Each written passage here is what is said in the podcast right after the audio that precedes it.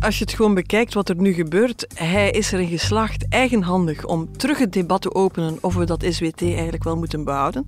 Hij gaat er zelf voor zorgen dat het misschien weer in vraag gesteld wordt. Dus ja, als vakbondsman moet je dat toch wel een, een serieuze valse noot op het einde van je carrière vinden.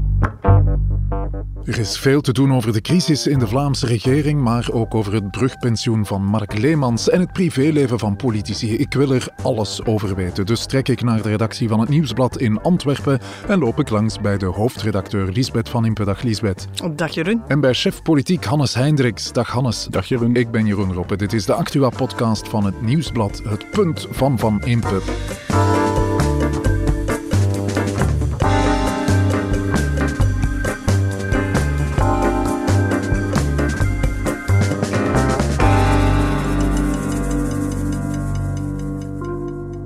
Spannend, hè? We zijn woensdagavond uh, nog altijd. Ik ben blij geen... dat jij het nog altijd spannend vindt, Jeroen.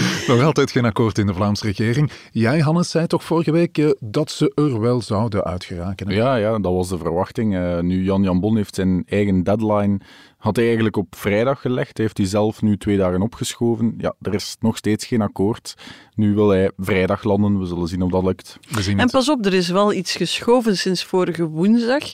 Met alles wat we horen, de mensen die ook jij hoort, dat zo de mogelijkheid begint te dagen dat er misschien geen akkoord komt. Ja. We gaan er nog altijd vanuit dat, dat, dat ze er toch op een of andere manier moeten zien uit te geraken.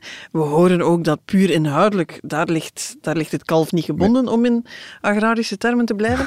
Ehm, het is niet dat ze meters van elkaar staan voor, voor een akkoord, maar je begint de vraag te krijgen, wat heeft CD&V erbij te winnen om nog Ja. een akkoord te sluiten? We hebben het er zo meteen over. We hebben het ook over Mark Leemans. Die stopt als voorzitter van de vakbond ACV en vraagt om ontslagen te worden. Wat dacht je toen je dat hoorde? Wel, eh, ik dacht twee dingen. Eén, die SWT-regeling, want zo moeten we brugpensioen, Brugpensioen, tegenwoordig ja. eh, eh, noemen.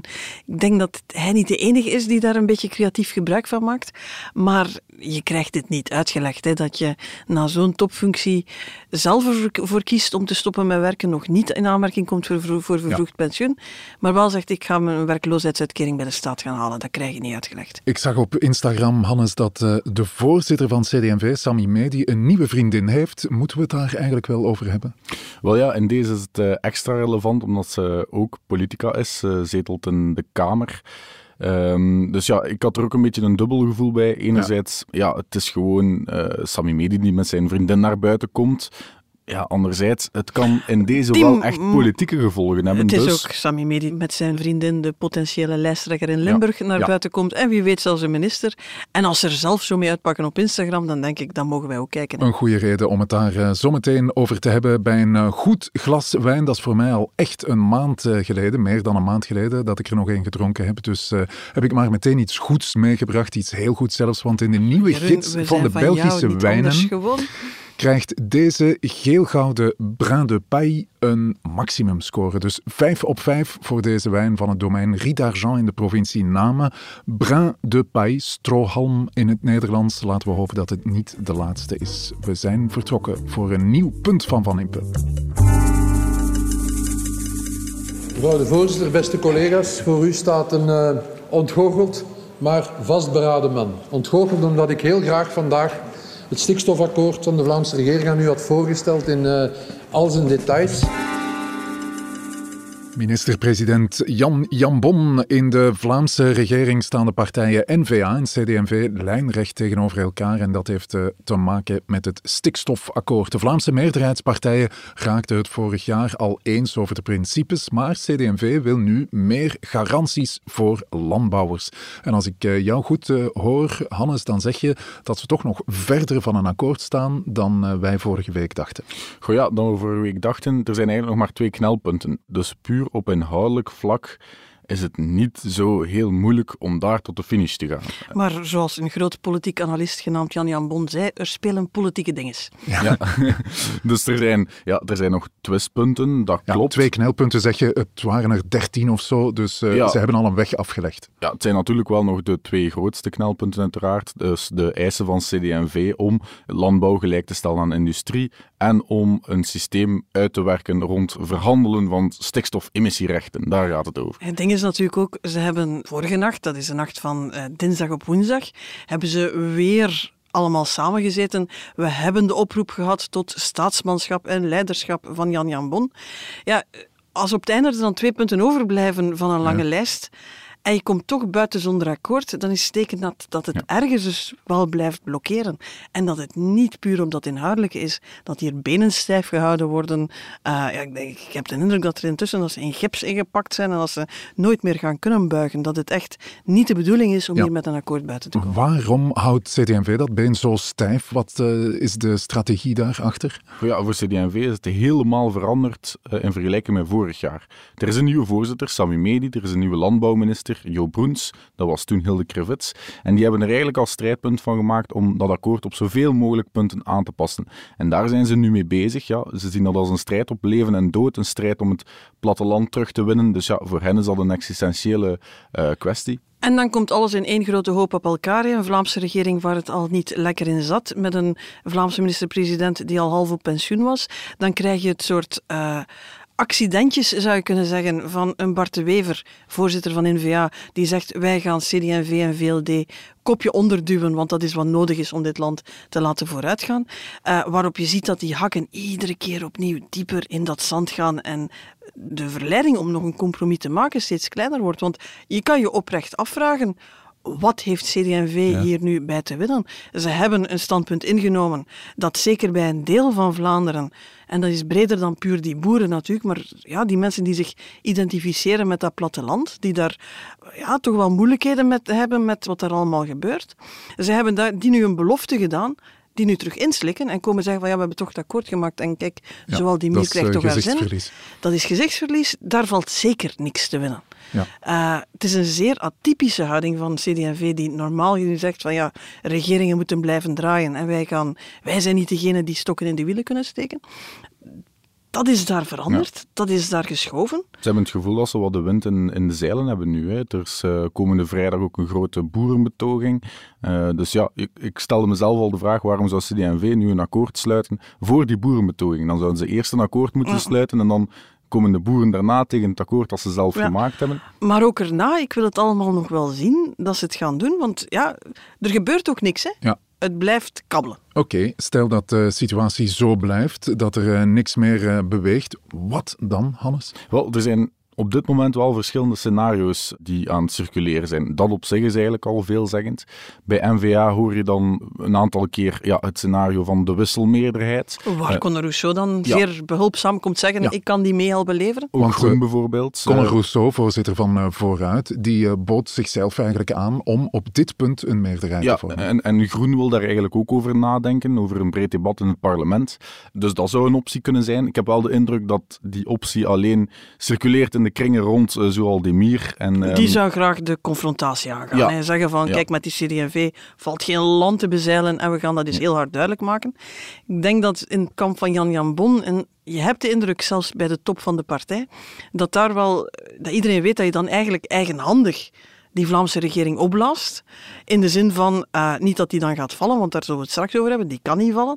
Maar ja, dan, dan mag je daar helemaal niks meer van verwachten. En dan heb je zelf natuurlijk dat laatste staafje dynamiet erin ja. gestoken. Ja, dat was één mogelijkheid, een wisselmeerderheid. Een andere mogelijkheid is natuurlijk dat er een nieuwe meerderheid wordt gevormd, nog uh, tot aan de verkiezingen van volgend dat jaar. Is, dat lijkt mij een, een scenario dat heel ondenkbaar is. Uh, ik zou niet weten waarom dat op dit moment uh, Conor Rousseau zelf met vooruit nu de regering zou gaan depaneren. Ja.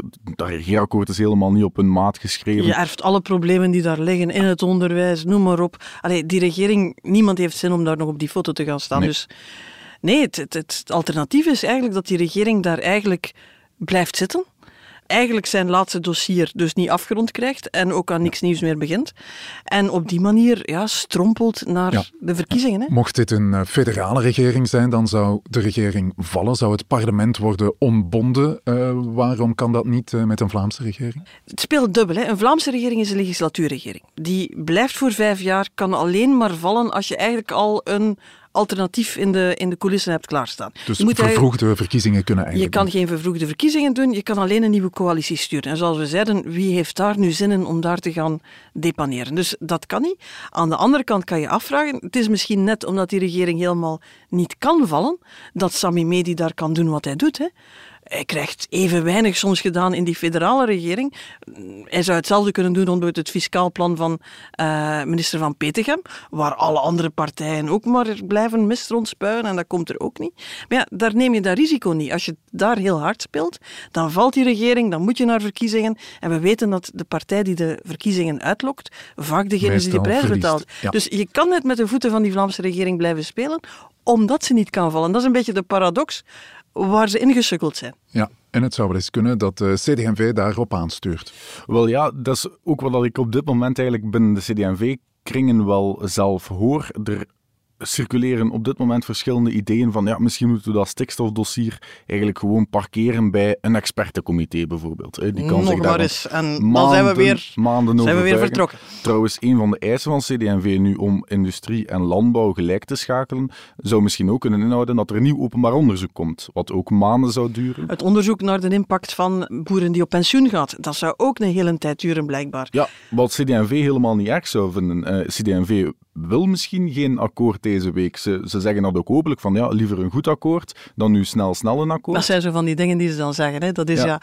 En, en ze hebben daar een beetje de wind mee. Er zijn wat experts die gezegd hebben van goh, zo perfect is dat stikstofakkoord ook niet. Ze hebben daar een beetje het momentum. Dus zij kunnen eigenlijk anderhalf jaar tonen dat ze die ruggengraat hebben, dat die beide benen ingepakt in de gips nooit meer gaan buigen. En wie leidt daar schade aan? Zowel Demir, die, die ja, heel fors gecommuniceerd heeft, heel hard de vlucht, Ja, de vooruit heeft gekozen Omgeving. daar een stuk van haar populariteit op gebouwd heeft. Maar ja, als je dat niet kan laten landen, dan, dan is dat toch wel een kras op het blazoen. Ja. En bovenal, Jan Jan Bon en die N-VA, die, die De minister-president. met, een, met een verlamde, eh, geparalyseerde regering zitten. Hè? Ja, zegt dit iets over eh, Jan Bon als regeringsleider, deze crisis?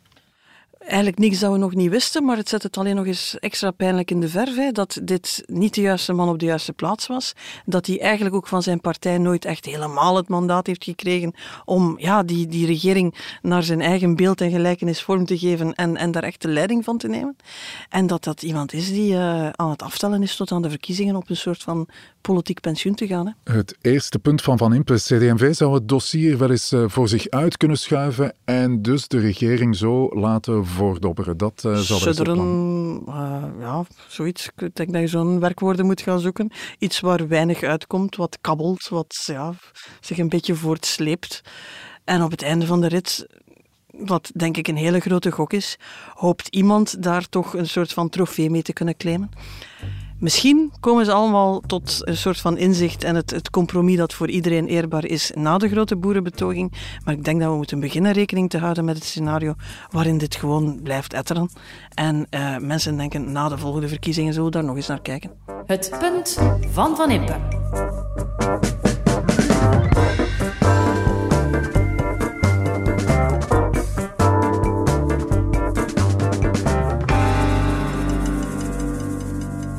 Deze regeringen rijden vooral voor diegenen die veel hebben en schuiven de facturen door naar diegenen die hard werken of hard zoeken naar werk of hard gewerkt hebben. En dit kan niet. Wij vragen van die regeringen eerlijke fiscaliteit.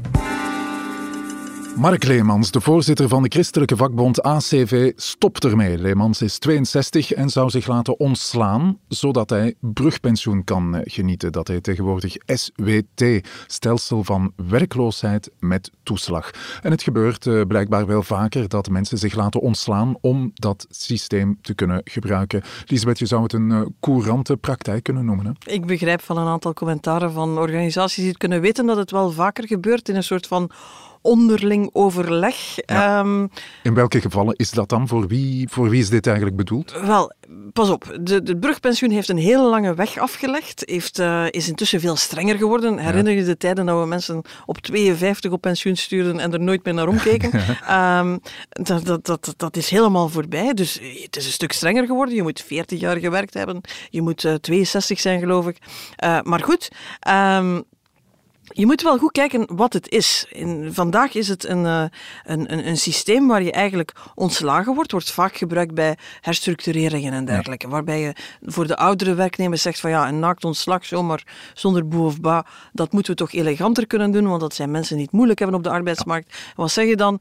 Uh, we gaan je op SWT sturen, je krijgt een werkloosheidsvergoeding, die wordt betaald door ons allemaal, de belastingbetaler, de sociale ja. zekerheid. En het bedrijf past, legt daar eigenlijk een toeslag bovenop die ervoor zorgt dat je eigenlijk voor die laatste jaren van je carrière in de buurt van je laatste loon blijft. Ja waar je eigenlijk de aloude dynamiek van het brugpensioen hebt. Eigenlijk iets waar werknemers en werkgevers elkaar heel goed vinden. Uh, om mensen op pensioen te sturen ja. en de factuur daarvan doorsturen naar de staat. Okay. Dat is eigenlijk waar het eigenlijk dat... altijd voor een stuk op neerkomt. Maar het gaat vooral voor mensen die in herstructureringen op latere leeftijd ontslagen worden. Ja, en dat is hier uh, eigenlijk helemaal niet het geval. Hè? Uh, Hannes, uh, ik zie Mark Leemans niet zo goed in, in dit profiel passen. Wel, nee, ja, Mark Leemans is iemand die met pensioen wilt. Die denkt, um, mijn tijd is gekomen, ja, het is tijd om te gaan. Het, is, het heeft lang genoeg geduurd. en van dat systeem gebruik kan maken, omdat hij een akkoord heeft met de werkgever, ja, Ja. die eigenlijk hij zelf is, want hij is zelf de top van het eh, bedrijf. Ik vermoed dat er nog met iemand heeft moeten over spreken of zo, maar goed. Ja. Ehm, hij, hij, hij heeft niet lang genoeg gewerkt, hij is niet oud genoeg om met vervroegd pensioen te gaan. Dat is ook een optie, maar daar is hij nog niet. Ja. Blijkbaar kriebelt het, meneer Leemans wil springen en heeft gedacht van, daar is een regeling waar ik hard voor gevochten heb. Handig Ik ga daar gebruik van maken. Maar goed, als je wilt stoppen met werken, dan zijn er een aantal mogelijkheden. Die mogelijkheden zijn er. Het is dus eigenlijk uh, gewoon een, een, technische kwestie. Kijk, Zie jij dat ook formeel zo? zijn alle criteria uh, in orde. Ja, er is formeel niks zijn ze allemaal in orde. uh, aan de hand. Het zal heel moeilijk zijn om te zeggen dat het illegaal is, maar je ziet, er zit, het is zo gedachteloos doorgevoerd dat zelfs het ACV niet doorhad dat... dat uh, heel veel mensen toch gingen stijgen als ze dit hoorden. Je zit hier met een topman die terecht goed betaald wordt, die op een bepaald moment zegt van het is genoeg geweest, een gevoel dat nog wel meer mensen hebben, maar je moet dan het geluk hebben dat er een regeling klaar ligt, en die dan zegt van oké, okay, ik ga nu in een stelsel stappen waarin de belastingbetaler via de werkloosheidstoeslag mij een stuk van mijn loon gaat betalen om dat dan te overbruggen tot ik echt op pensioen kan. Ja, daar moet je nu toch wel de finesse voor hebben en het ja. vingerspitsengevoel om te weten dat dat heel slecht gaat vallen en dat dat eigenlijk een beetje onderlijnt dat dat systeem er niet gewoon is voor noodsituaties, maar eigenlijk gewoon courant nog altijd een soort van ja. vervroegd pensioen ja. is. Lisbeth vindt het uh, ja. niet kunnen, jij uh, ook niet? Ja, nee, nee, nee, want de filosofie is eigenlijk helemaal anders. Hè. Dus je hebt enerzijds het pensioensysteem, dat is om voor de rest van je leven aan een lager bedrag dan je loon ja, de rest van je leven te leiden. Het SWT is, is uitgevonden eigenlijk om, om mensen op de arbeidsmarkt deels te houden, om die hetzelfde loon te geven, zodat ze toch nog ergens opgevist kunnen worden. Want dat is nu ook bij Leemans het, het geval, begrijp ik. Het zou zomaar eens kunnen dat de komende jaren hij een telefoontje krijgt van de VDAB om ergens anders aan de slag te gaan. Ja, er zijn sommigen die zeggen hij moet maar aan de kassa daar gaan staan, hij moet maar uh, op OCMW hier gaan werken, want daar heeft hij een diploma voor. Ja, dat is een topman van een organisatie. Passende functie is daar wel een, ja. een dingetje. Maar ik, ik, zie ook CEO's van andere bedrijven, ja. eerlijk gezegd, niet, uh, niet. Maar ik zie ook CEO's van andere bedrijven, die doen soms ook schandalige dingen. Maar ik zie die niet direct op SWT gaan, om eerlijk te zijn. Ja, je zegt uh, hij staat aan het hoofd van een grote organisatie. Het is niet zomaar een organisatie, het is een vakbond. Maakt dit het nog extra pijnlijk, Hannes? Ja, natuurlijk omdat de vakbonden zitten in het sociaal overleg. Uh, zij worden geacht om samen met de werkgevers sociaal beleid uit te tekenen. En ja, de, de, vakbonden hebben zelf heel hard gepleit voor dit systeem uh, ja. van SWT'ers. Ze zeggen ook de hele tijd van ja, we hebben dat nodig en daar wordt geen misbruik van gemaakt. Hier in de geest kan je zeggen van het wordt toch ver opgerokken. Ik vind het ook echt een gemiste kans over hoe je omgaat, ook met topmensen die ouder worden.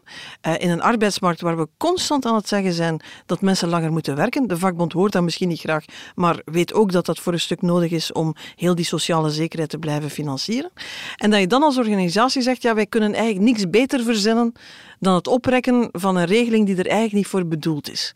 Zelfs in de crisiscommunicatie zijn ze nog doorgeschoten. Ja. Toen ze eindelijk door hadden van hier is discussie over, komt daar een woordvoerder zeggen van ja, ja, wij hebben besloten om hen te ontslaan, want ja, we willen geen schoonmoeder in onze organisatie. Waarmee je dus eigenlijk zegt dat mensen die een, een zekere plek in de organisatie bereikt hebben, dat je als werkgever geen enkele moeite meer moet doen om hun expertise te blijven benutten, om die in een andere rol in te schakelen. Nee, je gaat gewoon over tot het ontslag met nog nogmaals de factuur voor een stuk doorgeschoven naar die sociale zekerheid, waarvan je de grootste verdediger zou moeten zijn. Het tweede punt van Van Impe van uh, deze aflevering, Hannes, uh, laten we eens proberen. Mark Leemans heeft een voorbeeldfunctie en dit uh, tast de geloofwaardigheid van de vakbond aan. Ja, het is iemand die op pensioen wilt en een systeem gebruikt dat er helemaal niet voor bedoeld is om al met pensioen te gaan. Het is een werkloosheidsuitkering die ook hoger ligt dan het pensioen. Dus in die zin, ja, ethisch niet echt uh, verantwoord. Ja, als je het gewoon bekijkt wat er nu gebeurt, hij is erin geslaagd eigenhandig om terug het debat te openen of we dat SWT eigenlijk wel moeten behouden.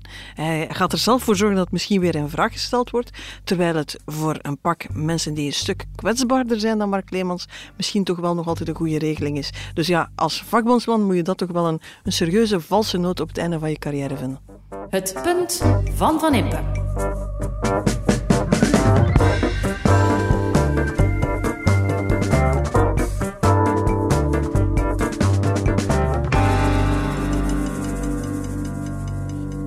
Ik ben Nawal Fari, ik woon in Genk, werk voor minister Van Deurzen en ben kandidaat nummer 2 voor de federale verkiezingen.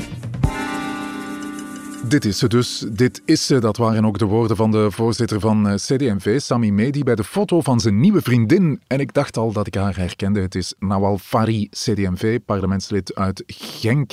Um, ja, het feit dat er twee politici zijn, Lisbeth, dat maakt het relevant nieuws. Ook het feit dat uh, Sami Medi het publiceerde natuurlijk. Hè? Ja, we moeten hier een beetje minder voorzichtig zijn, want doorgaans voeren we dan discussies van ja, alles wat er in de wedstrijd gebeurt, niet alles is daar even officieel, maar dit is insta-official, dit is een officiële relatie. Zij moeten geen uitvluchten verzinnen om Stel samen Valentijn te kunnen vieren. Had verzwegen, dan... Uh...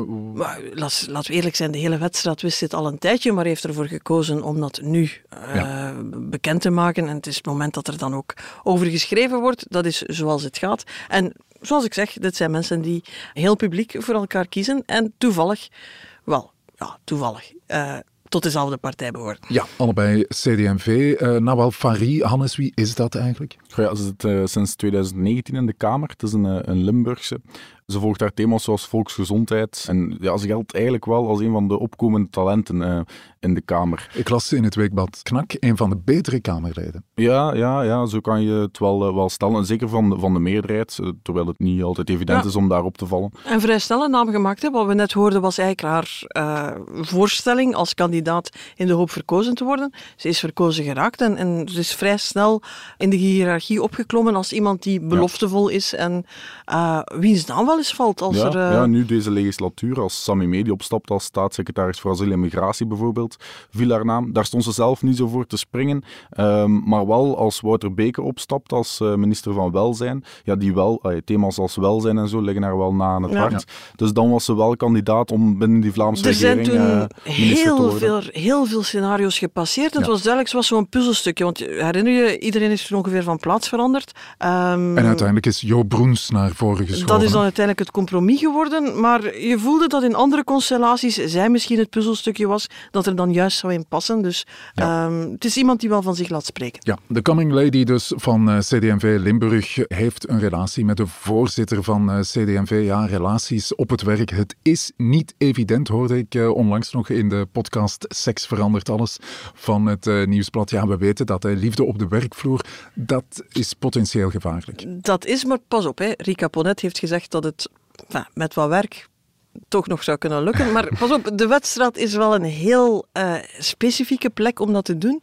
Omdat je natuurlijk, aan de ene kant heb je zo gezegd, uh, een partij is een plek waar mensen uh, aan hetzelfde zeel trekken en, en, hopen dat de partij het goed doet bij verkiezingen. Ja. Maar het is toch ook een optelsom van individuen die allemaal een eigen strategie hebben ja. om die verkiesbare plaats te krijgen, om die betere verkiesbare plaats te krijgen.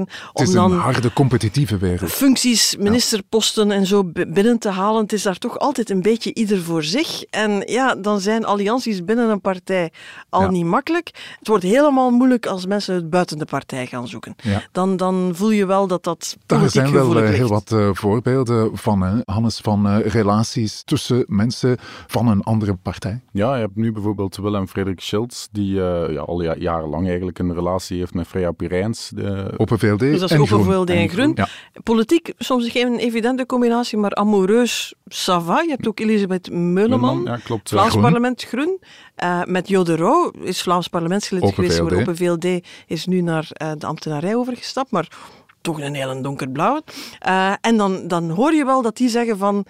Dat wordt wel eens tegen ons gebruikt. Ja. Maar ja, bijvoorbeeld bij de voorzittersverkiezingen, Elis- Elisabeth Meuleman was kandidaat eh, bij Groen. En ja, ik denk in elk stuk kwam dat wel eens terug van ja, ja eigenlijk is ze meer een, een liberale Groen. Ja. En, en dat, ja, je voelde dat... dat Ondertoon, dat ja. ondertoon is dat wel een van ons.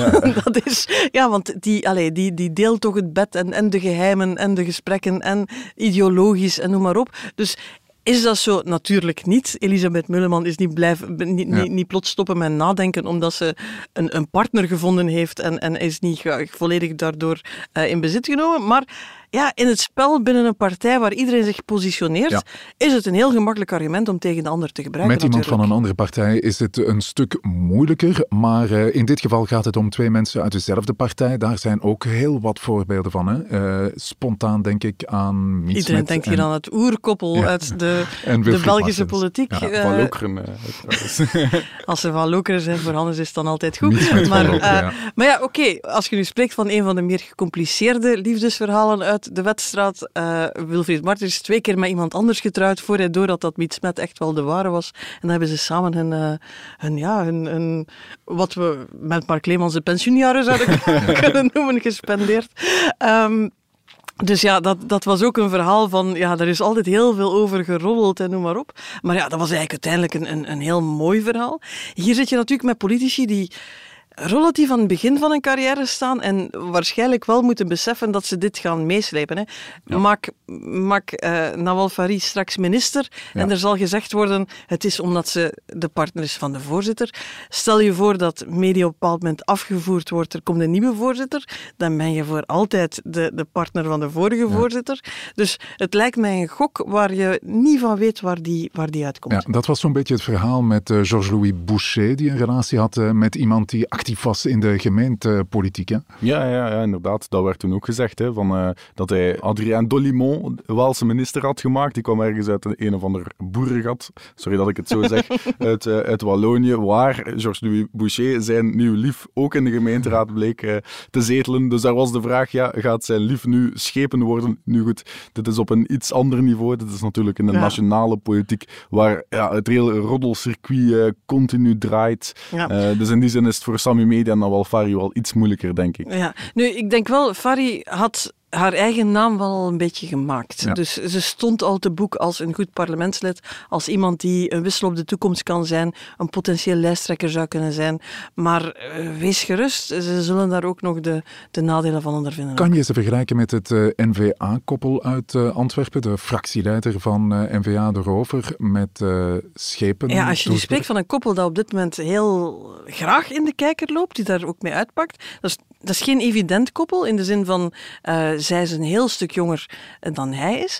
Eh, maar ik zag onlangs passeren dat ze zelfs NVA-babbels doen, waar ze over hun politieke visie spreken, maar ook op vragen antwoorden als kan zo'n oudere man dat jong geweld eigenlijk nog wel aan? Ik moet zeggen, mijn tenen liggen nog een klein beetje in een kramp toen ik de uitnodiging zag voor zo die NVA-babbel.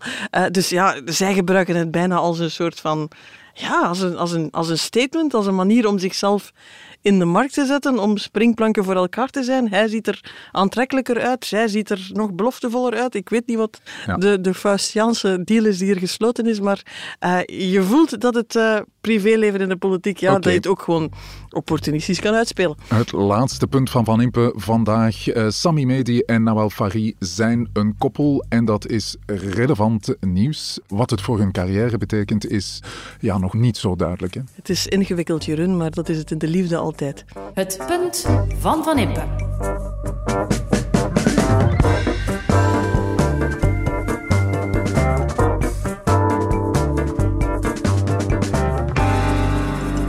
Dankjewel Lisbeth voor die wijze woorden en die ehm, drie goede punten.